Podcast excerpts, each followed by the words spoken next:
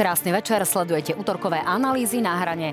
Časť politikov z nich má nočné mori, časť politikov im verí a časť verejnosti očakáva, akému vplyvnému menu, akému vplyvnému politikovi alebo akému vplyvnému biznismenovi vznesú obvinenie. E, sú známe ich nahrávky. Na druhej strane stále sa dozvedáme o iných kontextoch za ktorých sa vlastne tieto nahrávky objavujú a čo sa na nich vlastne objavuje. Stále hovoríme o ľuďoch, ktorí pracujú na NAKA a ja tu dnes mám riaditeľa NAKA práve Ľubomíra Daňka. Vítajte, pán Daňko, v premiére v tomto kresle. Ďakujem pekne za pozvanie a poslucháčom prajem pekný deň. Dámy a páni, budem sa dnes samozrejme pýtať aj na veľké kauzy, no a vysledujte aj náš facebookový profil na hrane TV Joj, sledujte podcasty, Instagram, stránku noviny.sk, noviny plus SK, tak ako to už napokon poznáte.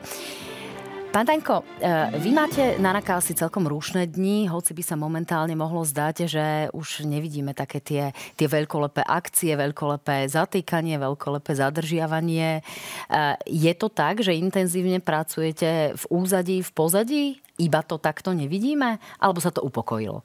Ako tých trestných vecí je vždy každý týždeň. Myslím si, že tento týždeň máme asi 4 trestné veci, ktoré sa realizujú. Naozaj možno, že verejnosť to tak nevníma ale tých vecí je príbuda a aj v tých profilových veciach sa ďalej pracuje a, a vyšetrovateľia konajú.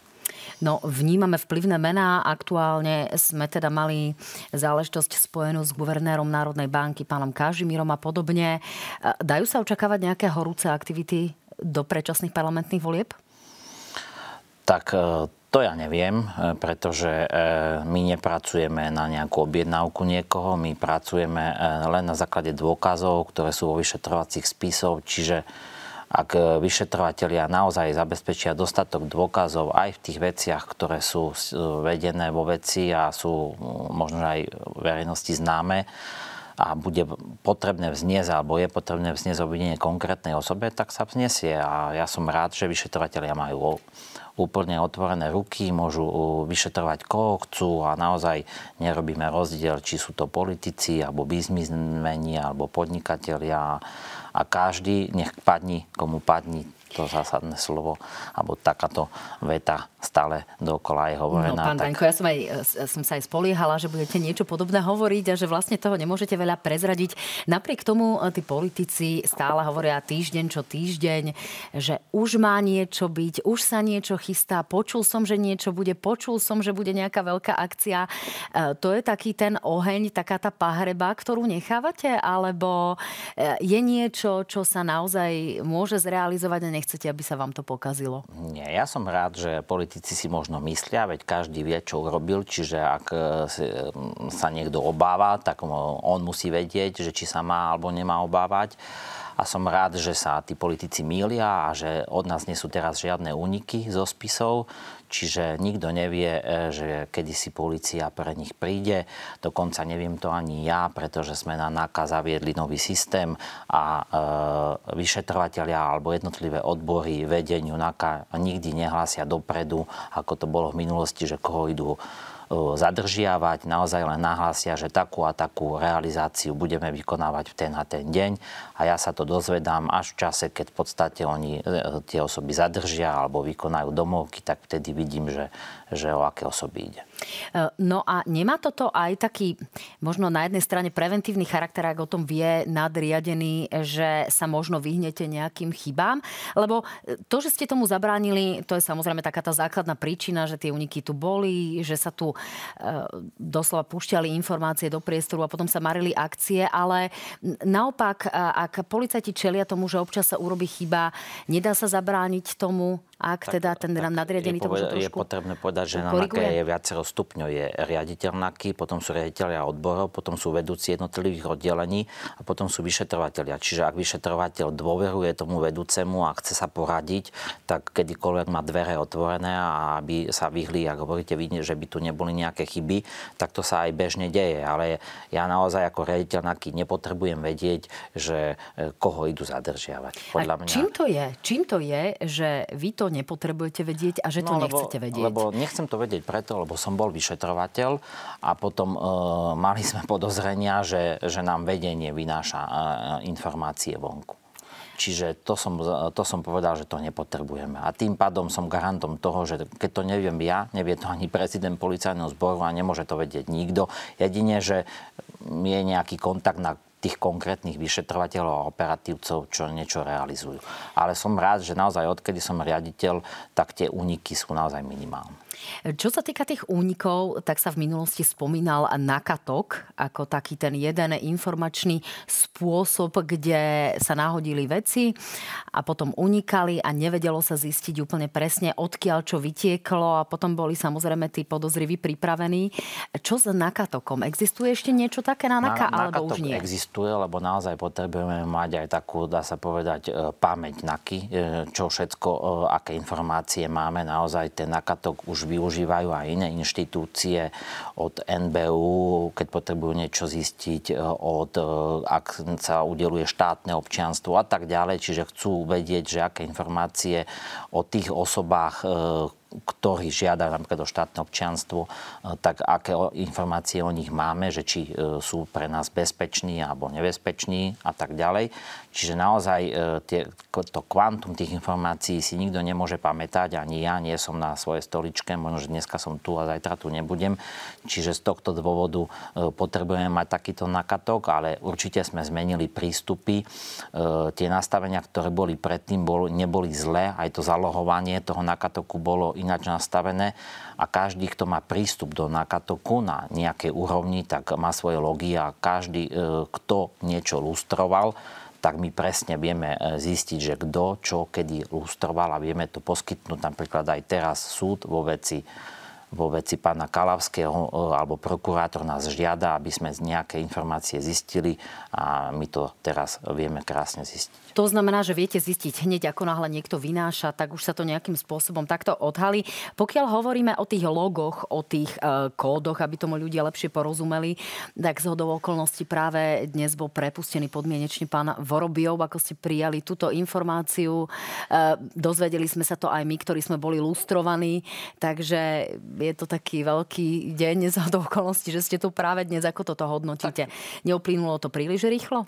Tak eh, dostal svoj trest, eh, ten si vykonal, alebo dostal možno, že aj, neviem, či nebol podmienečne prepustený, za, asi za slušné správanie. Tu aspoň je vidno, že sa oplatí s policiou spolupracovať, že naozaj, ak niekto povie úplnú pravdu, tak eh, nemusí dostať vysoký trest a môže si ten trest v podstate ešte nemáme kauzu očistec otvorenú ani na špeciálnom trestnom súde, lebo sa čaká na ústavný súd a pán Vorobiov už má trest za sebou. Áno, tak tam, tam bolo to rozhodnutie aj cez 363 a, a to zastavenie. No, e, čo sa týka ešte takého toho poskytovania informácií, ešte je posledná otázka k tomu nákatoku. V minulosti e, bol problém, že policajti z NAKA uh, museli tak trošku obchádzať týchto nadriadených a nejakým spôsobom možno zavádzať, možno nepovedať úplnú pravdu. Toto už robiť nemusia? Už máte tie vzťahy otvorenejšie? Áno, aj tá personálna politika je taká, že naozaj e, na tie funkcie sme dali tých najlepších, e, ktorí majú nejaký kredit, ktorých aj tí vyšetrovateľia znútra poznajú, že, že čo všetko pre tú spoločnosť urobili a že im môžu dôverovať. A ja si myslím, že takto to má byť. Na druhej strane vám vyčítajú, že napríklad pán Čurila síce bol povýšený, ale je na ňom ten byľak toho trestného stíhania, čiže e, toto vás nevyrušuje? Viete si to predstaviť v akomkoľvek inom prípade? Ako Každý prípad je individuálny a ja som e, prípad pána Čurilu jasne e, analyzoval a na základe tých všetkých skutočností, ktorými ja disponujem, som toho názoru, že pán Čurila a spolu a ďalšie osoby sú stíhané neprávom, jednoducho nikdy stíhané nemali byť. To povedal aj krajský súd, e, keď ich púšťal z väzby a ja som právnik a viem, že keby som ich postavil mimo službu, tak urobím chybu a spoločnosť Čurilovi a spol naozaj dlží veľa, pretože oni na ten oltár tej spravodlivosti položili, položili veľa.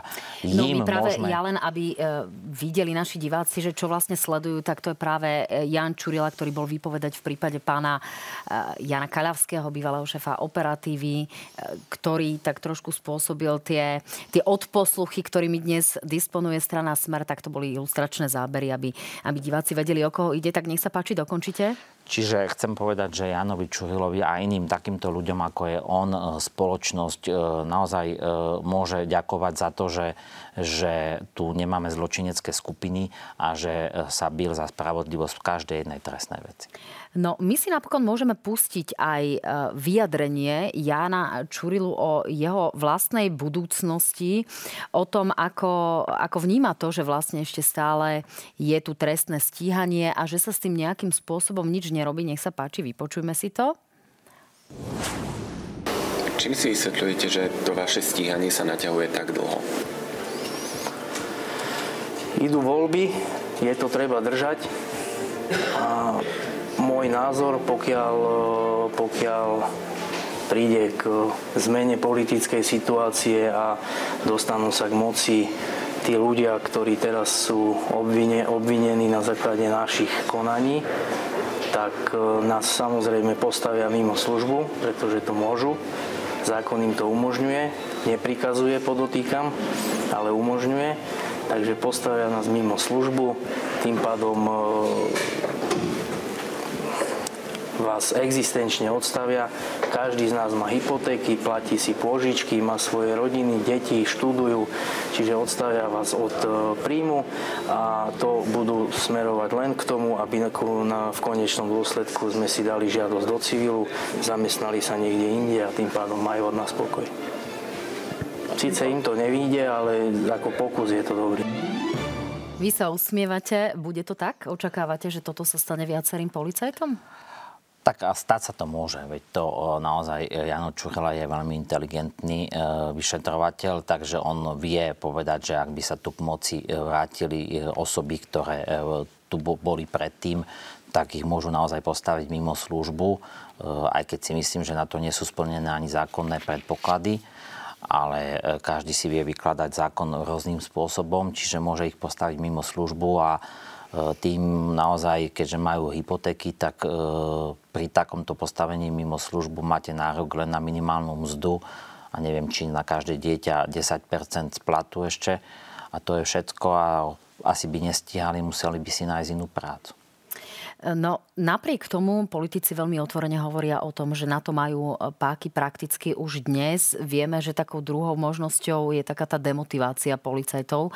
Po každej výmene garnitúry mnohí policajti odchádzajú. E, stáva sa vám aj teraz, že vám odchádzajú skúsení ľudia, ktorí sú demotivovaní, ktorým jednoducho už, ale možno do istej miery aj trošku prerastli e, cez hlavu takí tí informátori, pokiaľ ide napríklad o operatívcov, že im prerastli cez hlavu e, informátori, s ktorými majú možno, že lepšie vzťahy, ktoré by mať nemuseli a jednoducho odchádzajú?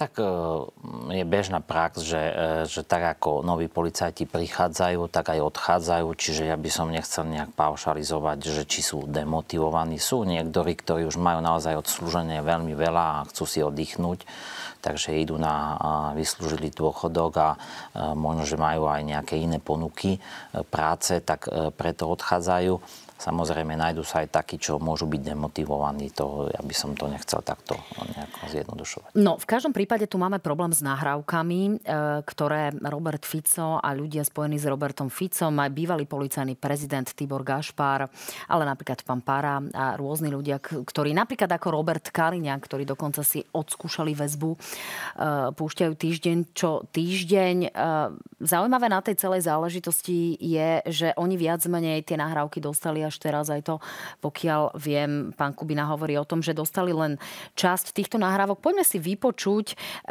vlastne, ako sa na to celé pozerá aj Jan Čurila, ale na druhej strane, čo hovorí aj Robert Fico. Nech sa páči. Čo hovoríte útoky na vaše osobu aj kolegov od politických exponovaných osob pána Kaliňaka a Fica? Sa ešte nevyjadrili k tomu? Ani, ani sa nebudem vyjadrovať. Je to ich, e, ich spôsob e, vyjadrovania. Keď im to není sprosté, tak je to ich problém. Ľudia ako Lipšic a Čurila musia odísť. zo svojich funkcií. Ale to hovorím politicky. Pokiaľ nebude platná právna úprava dostatočná, hoci už dnes umožní odobrať výslové dôchodky týmto ľuďom, no tak ju upravíme tak, aby to bolo možné. Stavia vás od e, príjmu a to budú smerovať len k tomu, aby v konečnom dôsledku sme si dali žiadosť do civilu, zamestnali sa niekde inde a tým pádom majú od nás pokoj. Sice im to nevíde, ale ako pokus je to dobrý. No, e, je fakt, že mnohí títo policajti odchádzajú napríklad do vojenského spravodajstva, odchádzajú do Slovenskej informačnej služby.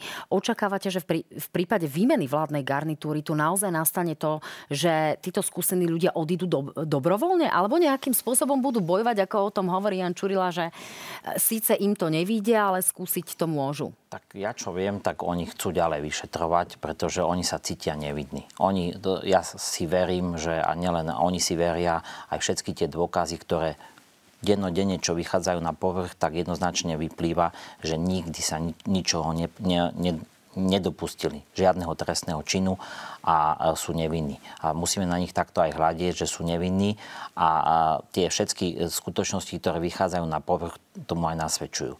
Veď aj v poslednej dobe tu máme nahrávky, veď si povedzme, že za čo sú stíhaní. Oni nikdy nie sú stíhaní, alebo neboli stíhaní a nie sú stíhaní za to, aby niekoho učili, ako majú vypovedať.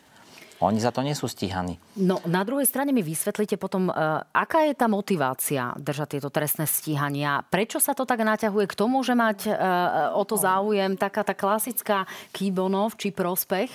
No, motivácia je tu e, ľudí, e, ktorí vyšetrujú, možno, že majú tú motiváciu, lebo vedia, že tú dôkaznú situáciu majú úplne chabu a keby to dali možno, že na súd, tak sa im to zosype, tak čakajú, že či e, po voľbách sa nevymení garnitúra alebo tu neprídu politici, aby to mohli nejakým spôsobom ukončiť. Lebo podľa mňa tie dôkazy, čo tam majú, čo mám informáciu od pána Čurilu, lebo oni majú možnosť nazrieť do spisu, aj do všetkých tých odposluchov, tak ani jeden dôkaz e, proti ním nie je taký, ktorý by, ktorý by ich z niečoho usvedčoval.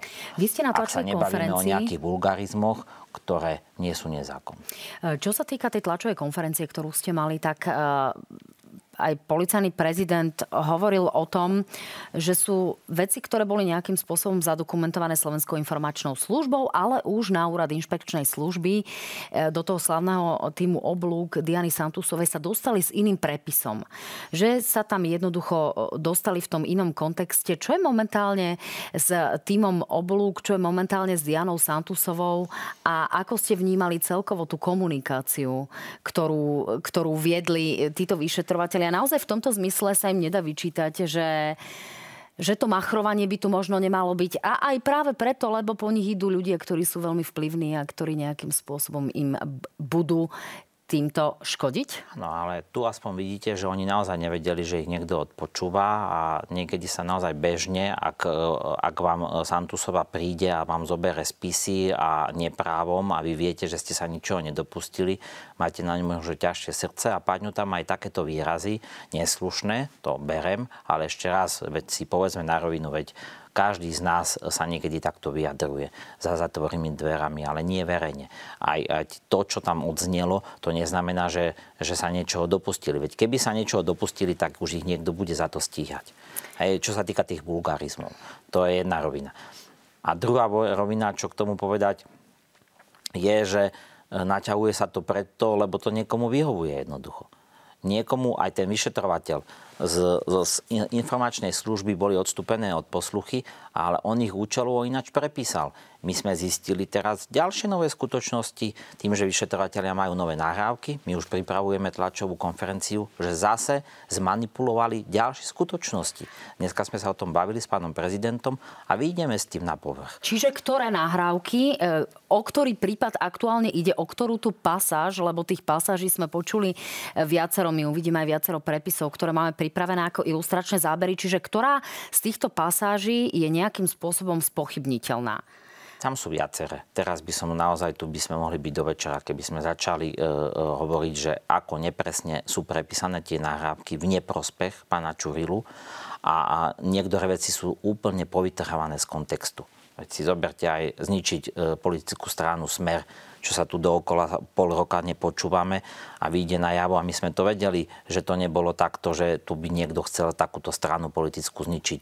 Ale vyšetrovateľia sa práve že rozprávali o tom, čo zaznelo niekoľko dní na tlačovej konferencii či už pána Fica alebo pána Pelegrini. E, rozprávame sa teda napríklad aktuálne aj o tej nahrávke, ktorá sa týka e, Jana Kaľavského a Jana Čurilu bude sa tohto týkať aj teda vaša tlačová konferencia, Určite. pretože uh, tu ide o niečo, čo nazval advokát para preparácia svetka, to znamená takéto to inštruovanie, kde ale Jan Čurila hovorí o tom, že, uh, že nemáš mi tu inštruovať vagabundov, to som od teba nikdy nechcel, tak veľmi to teraz parafrázujem. O tomto hovoríme? Toto budete spomínať no, na tlačovej konferencii? ste to úplne zle povedali, musím povedať, ale to určite mi dáme na pravú mieru. Treba povedať, že pán Kalávsky už v tej dobe, keď toto sa udialo, tak už bol v pozícii agenta a snažil sa navodiť situáciu, aby Jana Čurilu nejakým spôsobom prichytal, že, že on tiež niekoho navádzal. A tu je krásne vidno na tom, ako Jan Čurila hovoril, že o čom ty rozprávaš, ja o ničom neviem a keď si niečo robil, tak bez môjho vedomia. A to podotýkam v čase, keď ani nevedel, že pán Kalavský je agent a že hrá v podstate na, na strane e, alebo chcú niečo zadokumentovať. A toto jasne aj krajský súd, keby sme si zobrali rozhodnutie krajského súdu, jednoznačne si tie nahrávky vypočul a konštatoval, že na základe tých týchto nahrávok jednoznačne vyplýva, že Čurila nemá byť stíhaný, pretože sú v jeho prospech. E, áno, my sme sa ale nepochopili. Ja som práve v tomto zmysle hovorila, že pán Čurila vyčítal toto Janovi Kaľavskému, e, že nejde o žiadnu inštrukciu svetkov. E, napriek tomu máme pripravenú dokrutku aj o tom, čo si Jan Čurila myslí o Janovi Kaľavskému, ako zistil a ako si vlastne pripustil, že ide aj jeho, o jeho chybu, že podcenil takéto kamarátstvo s Janom Kaľavským. Nech sa páči. V akom vzťahu ste boli s pánom Kalavským? Boli sme dobrí kamaráti. Sklamalo vás to, že... Veľmi ma to sklamalo. Je to možno na moju hambu, ale ja som bol posledný, kto tomu uveril, že on vynáša. Bol to môj kamarát, poznali sme sa. Bohužiaľ, je, bolo to jeho rozhodnutie. Kedy ste teda nadobudli to presvedčenie, že, že je to on, kto vynáša o tých akciách? Vypovedal som o tom. Skúste nám to zopakovať. Keď e, sme realizovali pána Košča, a keď bol zhrozený z toho, že sme ho realizovali bez jeho vedomia. Aký je vzťah medzi pánom Koščom a pánom Kaľavským? No, z tých všetkých informácií, čo mám, je veľmi blízky a podľa mňa Kalavský klame týchto, týchto ako agent a tak ďalej práve z toho dôvodu, aby pomohol pánovi Koščovi. To je môj názor. A mám na to konkrétne skutočnosti a bohužiaľ inšpekcia ma doteraz nepredvolala na výsluh, aby som ich mohol ozremiť, ale môžem naozaj povedať, že že napríklad e, s Janom Čurilom sme sa ešte dávnejšie rozprávali, ešte v, v tej dobe, keď bol, bol kamarát Kalavského, tak e, Jano sa stal vedúcim a, a, a Jano mu hovorí, že ty si tu najkrátšie z tých operatívcov, že povedz mi, kto, kto ti to vybavil, lebo tu máme e, to miesto vedúceho a Jano sa mu vtedy priznal, že mi to vybavil e, informátor. Takto to povedal e, Čurilovi. My vieme, že mal dvoch informátorov. Kalavského a Petrova. To vyplýva z tých verejných. Petrov to nemohol byť, pretože Zurian sa s Petrom nepoznal. Takže e, Kalavsky, e, e, tak druhým informátorom bol Košč Takže logicky mi príde záver, to je môj názor, ja nehovorím, že, že mu to mohol vybaviť to, miesto, to miesto Košť. A takýchto informácií, akom, v akom vzťahu boli, že sa navštevovali, že niečo bolo vybavované aj cez jeho brata do rodiny, do rodiny v Spojených štátoch amerických, Takýchto informácií mám e, viaceré. Tie som aj poskytol úradu inšpekčnej služby, ale oni o moje svedectvo nestojí. Takže očakávate, že pán Peter Juhás vás aj na základe tohto rozhovoru možno pozve na diskusiu o tom, že aký je vzťah Jana tak, e, Kalavského s Petrom Koščom? nič nemá, tam, tam je vyšetrovateľ e, úplne iný a je tam dozor krajskej prokuratúry. My sme aj boli na krajskej Áno, náražam na to, že je tam nové vedenie úradu inšpekčnej služby, takže možno sa tie veci tak trošku pohnú. Je to tak? Vidíte to nádejne v tomto zmysle? Tak ja vidím, že sa niektoré veci pohnú, že hlavne inšpekcia si začne robiť svoju prácu a nebudeme musieť suplovať ako NAKA a niektoré veci, ktoré sme v podstate za nich suplovali. Ešte tak trošku pre verejnosť, kým skončíme tento prvý blok. E, prečo je pán X, teda Peter Košč, taký dôležitý taký záhadný? Prečo sa o ňom toľko hovorí a prečo od neho toľko vecí závisí? To, e, to je tiež dobrá otázka. E, samozrejme, je na to nejaké vysvetlenie a takto nechcem verejnosti tu ešte bližšie detaily rozprávať, ale keď ma inšpekcia pozve na výsluh, tak tiež poviem svoj názor. Tak dúfam, že v zápäti potom sa pochválite televízii Joj, čo ste vlastne inšpekcii povedali. Pán Daňko, ďakujem pekne zatiaľ v tomto prvom bloku.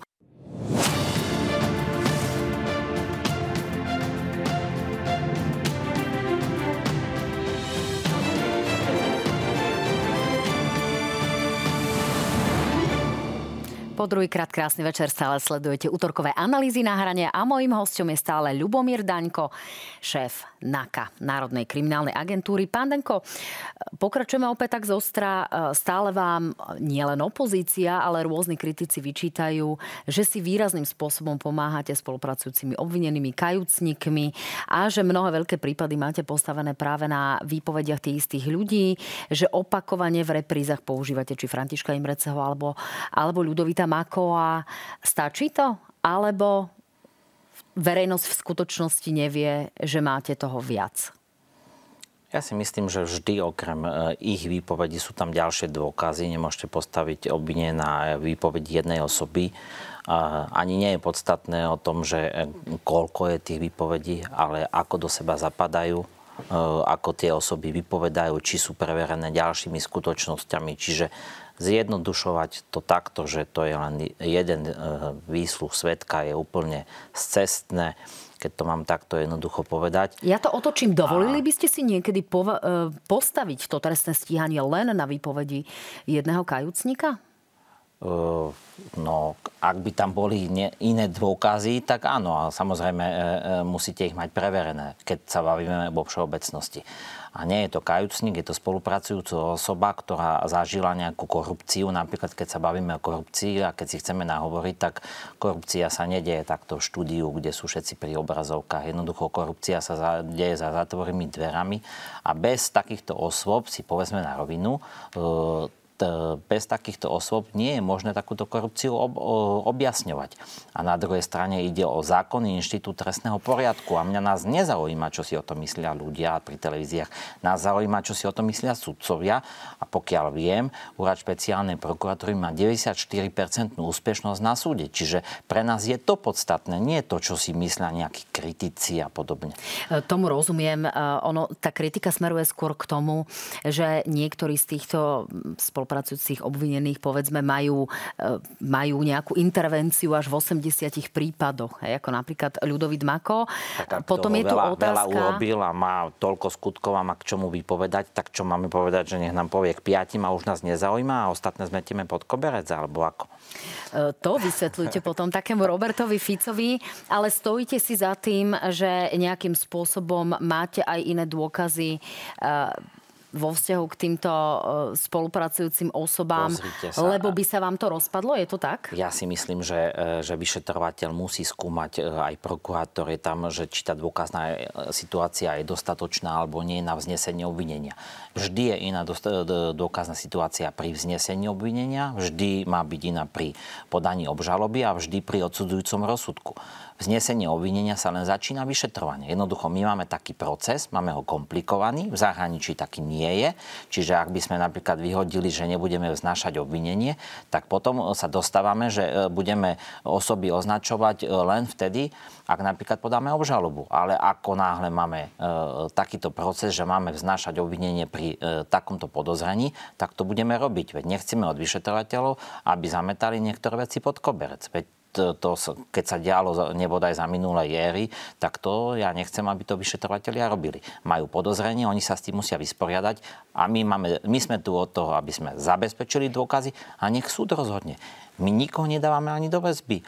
Súd dáva do väzby, my dáme podnet, my nemusíme dať ani podnet podľa trestného poriadku. Môže prokurátor sa rozhodnúť, či podá návrh, nepodá návrh a keď nám zoberú právomoc, nech si to robí e, prokurátor sám. Nám len uľahčí prácu. Čiže zmeňme trestný poriadok a my sa budeme správať tak, ako bude trestný poriadok uh, upravený. Čo by ste Ale... potrebovali zmeniť v trestnom poriadku? Bude momentálne na novo otvorený. V parlamente o tom bude veľká diskusia. Sú tu návrhy ministerstva spravodlivosti, ale vieme, že sme v predvolebnom volebnom období. Čo by NAKA výrazným spôsobom pomohlo, aby ste mali zjednodušenú prácu z pohľadu vyšetrovania, ale tak, aby samozrejme bol ten zákonný spravodlivý proces stále dodržaný a nejakým spôsobom sme neuberali ani právo obvinených na obhajobu. Čo vás momentálne brzdí a čo vám momentálne robí problémy? No, pokiaľ sa bavíme o prípravnom konaní, tak je tam kopec vecí, ktoré je potrebné zmeniť. To sa takto na eh, jednu otázku nedajú ani zodpovedať ale nech to zmeníme tak, a nech máme trestný poriadok, ako majú iné moderné demokratické západné štáty. My máme asi jediný trestný poriadok, kde tu dookola vypočúvame e, svetkov, keď vylúčime niekoho, zase prepočúvame.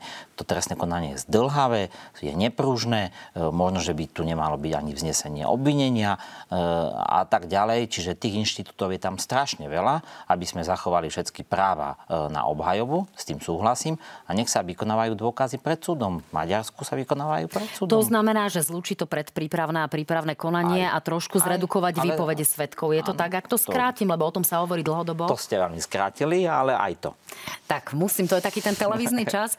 Eh, pán riaditeľ, poďme sa trošku porozprávať ešte o veľkých aktuálnych kauzách, ktoré máme. Verejnosť bola pomerne prekvapená, keď eh, sa objavili nové informácie v prípade eh, vraždy študenta Daniela Tupého z roku 2005. Máme tu nové skutočnosti. Podľa mojich informácií informácií ste mohli byť šéfom tohto vyšetrovacieho týmu práve vy už na samom začiatku. Je to tak? Máte túto informáciu? Nemám. E, určite nie, ani som, ani ma nikto v 2005 alebo neviem kedy e, ten spis prišiel z krajského raditeľstva na NAKU, aby e, som mal ja tento spis vyšetrovať.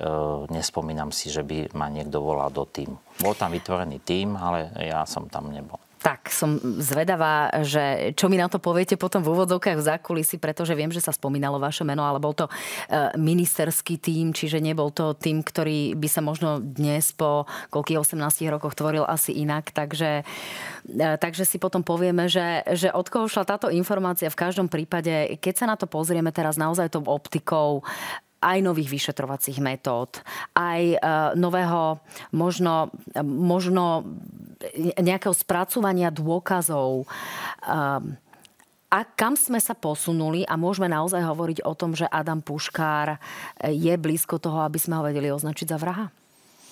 Tak e, čo sa týka nových metód, sme sa posunuli e, proti roku 2005 a teraz výrazne ďalej, ale to sme sa posunuli vo všetkom. To niekedy mobily neboli také, aké sú teraz, čiže teraz v mobile má niekto celý svoj život stačí ho zaistiť a zistiť, čo robí. Ja to Aj. trošku odľahčím, Aj. že či sme sa posunuli od Derika po nejaké NCIS? Áno, tie metódy sú naozaj lepšie. E, dokonca aj my sme zaviedli analytické oddelenia a budeme klásť dôraz na to, že tá analýza e, e, vo vyšetrovaní hraje teraz naozaj prím, že to je to gro, hlavne ekonomických, ale aj daňových, ale aj iných na internete a podobne.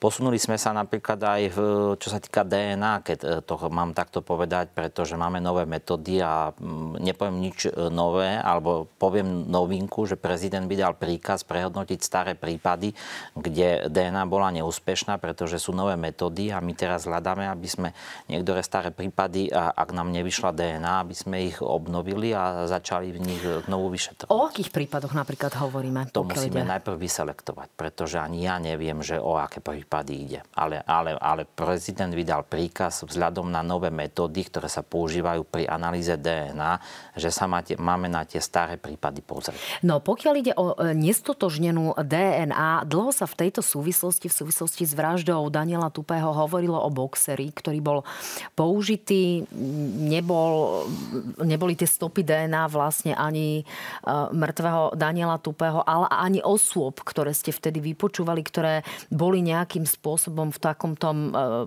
úhle pozornosti policie. Už vieme, komu patrila tá DNA a ako to vlastne momentálne je s tým zadokumentovaním a zaistením rôznych zbraní, keďže vieme, že napríklad e, nôž, o ktorom sa hovorí, skončil v Dunaji. Čo sa týka boxeru a DNA, nepoviem nič nové. Uh, už sme zistili presne, uh, komu patrí DNA z boxera. Je tam DNA aj poškodeného, aj DNA aj podozrivého. Čiže aj na základe tohto my sme uh, zistili, že o koho ide. Naozaj nejde ani o DNA, ktorá patrí obvinenému Puškárovi, ani o DNA, ktorá patrí podozrivému Tupému E, patrí inému podozrivému aj iným, inému poškodenému, ale vzhľadom na to, že, že za takýto trestný čin pripadala by nejaká vytržnosť alebo pokus ubliženia, nie je možné vzniesť obvinenia, tak takáto osoba vzhľadom na premlčaciu dobu nie je stíhaná, ale aj na základe tohto vieme, že táto skupina bola na mieste činu. Sme správne, e, keď sme e, aj na základe tohto dôkazu dospeli k takému záveru, kde prezident aj takticky sme informovali informovali, že vieme na 110%, že tieto osoby, ktoré sme my zadržali, boli na mieste činu. A, a teraz mi povedzte ešte, čo ste sa pýtali. No, pýtala som sa na ten boxer, na to ste už odpovedali, ale neodpovedali ste na, na ten nôž, pri ktorom ani e, dozorujúca prokurátorka nechcela povedať, či ho máte, alebo ho nemáte nejakým spôsobom. Vieme, že svedok vypovedal, že videl, ako ho Adam Puškár hádže do Dunaja. Čiže máme alebo nemáme prakticky vražednú zbraň? Ako nechcem e, tu hovoriť, ale e, asi každý logicky si vie predstaviť e, po 20 rokoch, aby sme išli v Dunaji hľadať nejaký nôž, či ho tam nájdeme. Ale určite sa k tomu nevyjadrím tomu rozumiem, je to ale, aspoň to mi háda môžete povedať, je to výrazne stiažujúci fakt? Alebo ani nie už v, v danom tak stave poviem, vyšetrovania? No už nehrá veľmi dôležitú úlohu, lebo keby sme ho mali, tak na ňom žiadne podľa mňa stopy ako DNA a podobne nebudú.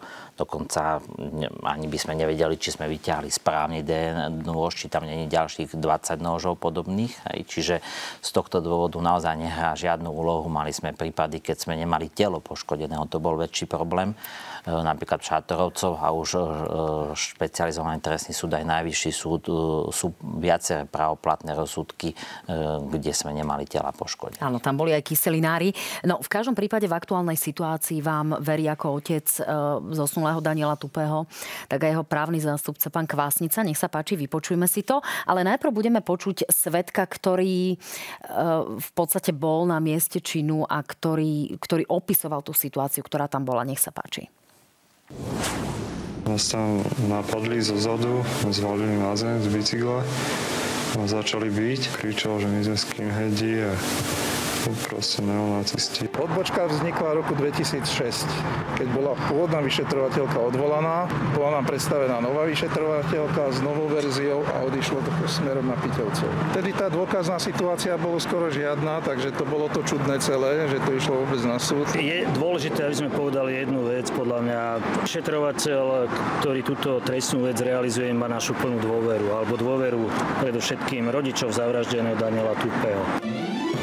No, tá dôvera, ako sme počuli, tam je. Vieme, že si právny zástupca aj s pánom Tupým prevzali vyšetrovací spis, budú, teda kópiu spisu, budú sa, budú do ňoho nahliadať. V každom prípade e, tá e, informácia, s ktorou sme tu pracovali, e, že za tým boli Piťovci, bola sprevádzaná aj informáciou, že práve Juraj Ondrejčák chce vypovedať, chce komunikovať, dával policii nejaké informácie, nejaké inštrukcie.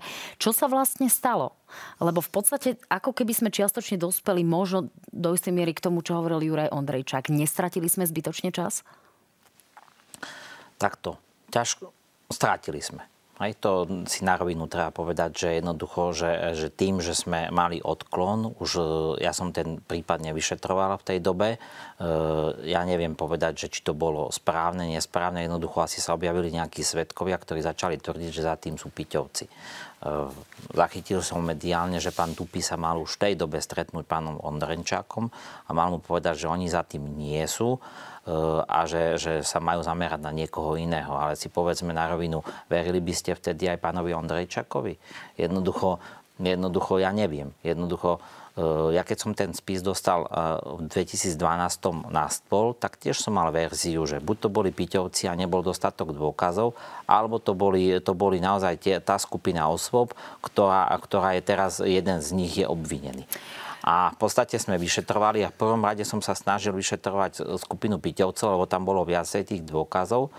A, a spis sa prerušil, lebo sme boli aj v dôkaznej núdzi, ale práve kvôli Čurilovi sme zistili, keď rozložil celú skupinu Piťovcov, že sme logicky vylúčili, že Piťovci za tým nemohli byť.